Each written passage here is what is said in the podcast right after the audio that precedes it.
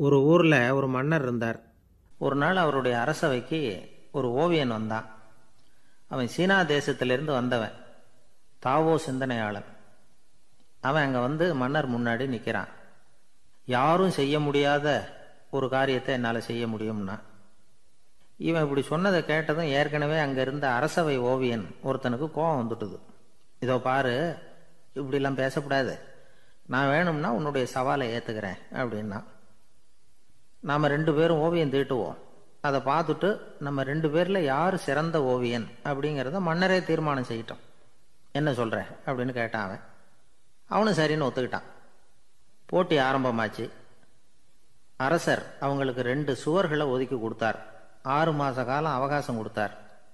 ரெண்டு ஓவியர்களும் அவங்கவுங்க வேலையை ஆரம்பித்தாங்க இரவு பகலாக வேலை செய்ய ஆரம்பிச்சிட்டாங்க.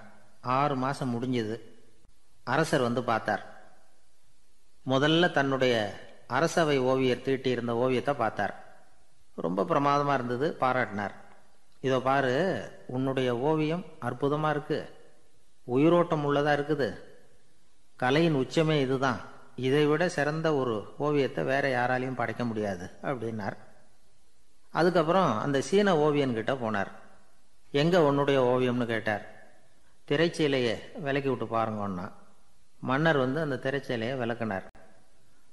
உள்ளே வந்து ஓவியம் இருக்க வேண்டிய இடம் கண்ணாடி மாதிரி தெரிஞ்சுது. அவன் அந்த ஆறு மாத காலமாக அந்த சுவரை வந்து தேய்ச்சி தேய்ச்சி கண்ணாடி மாதிரி ஆக்கி வச்சிருக்கிறான். அதுக்கு நேராக எதிர் சுவரில் அரசவை ஓவியம் தீட்டின ஓவியம் இருக்குது அது எதிரில் இருந்த இந்த கண்ணாடியில் பட்டு பிரதிபலிக்குது. மன்னர் யோசனை பண்ண ஆரம்பிச்சார். அப்புறம் அந்த சீன ஓவியனை பார்த்து கேட்டார். இதை பாரு நீ என்னுடைய ஆளை வந்து தோற்கடிச்சுட்ட அப்படிங்கிறதுல சந்தேகம் இல்லை ஆனாலும் எங்களை ஏமாத்தி இருக்கிற எந்த ஓவியமும் நீ வரையிலையே அப்படின்னார். அரசே இதுதான் உண்மையான ஓவியம் உயிருள்ள ஓவியம். இது வந்து மனோபாவங்களை பிரதிபலிக்கும். மாறுகின்ற காலங்களை அப்படியே காட்டும் அப்படின்னா அந்த சீன ஓவியன். கையால் வரைகிற ஓவியங்களில் சலனம் இல்லை. கண்ணாடி அப்படி கிடையாது.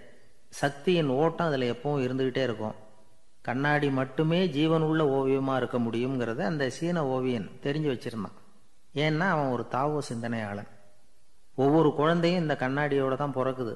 ஆனால் நாம் என்ன செய்கிறோம்னா ஓவியங்களை கண்ணாடி மீது பதிப்பிச்சு விடுறோம். கண்ணாடி நம்மளை பிரதிபலிக்குது. நம்முடைய அழகோ அவலட்சணமோ கண்ணாடியை பாதிக்கிறது இல்லை ஏன்னா அதுக்கு மனம் கிடையாது. கடந்து போன வினாடியை பற்றி அது சிந்திக்கிறது இல்லை அடுத்த கணத்தை பற்றின எதிர்பார்ப்பும் அதுக்கிட்ட கிடையாது. அதுதான் பற்றற்ற நிலை. மனிதனுக்கு தேவைப்படுறது அதுதான். கண்ணாடி கிட்டேருந்து நாம் வந்து கற்றுக்கொள்ள வேண்டிய பாடம் இது. வாழ்க்கையில் வந்து மனிதர்களை நேசிக்கலாம். உலகின் அழகையெல்லாம் பிரதிபலிக்கலாம்.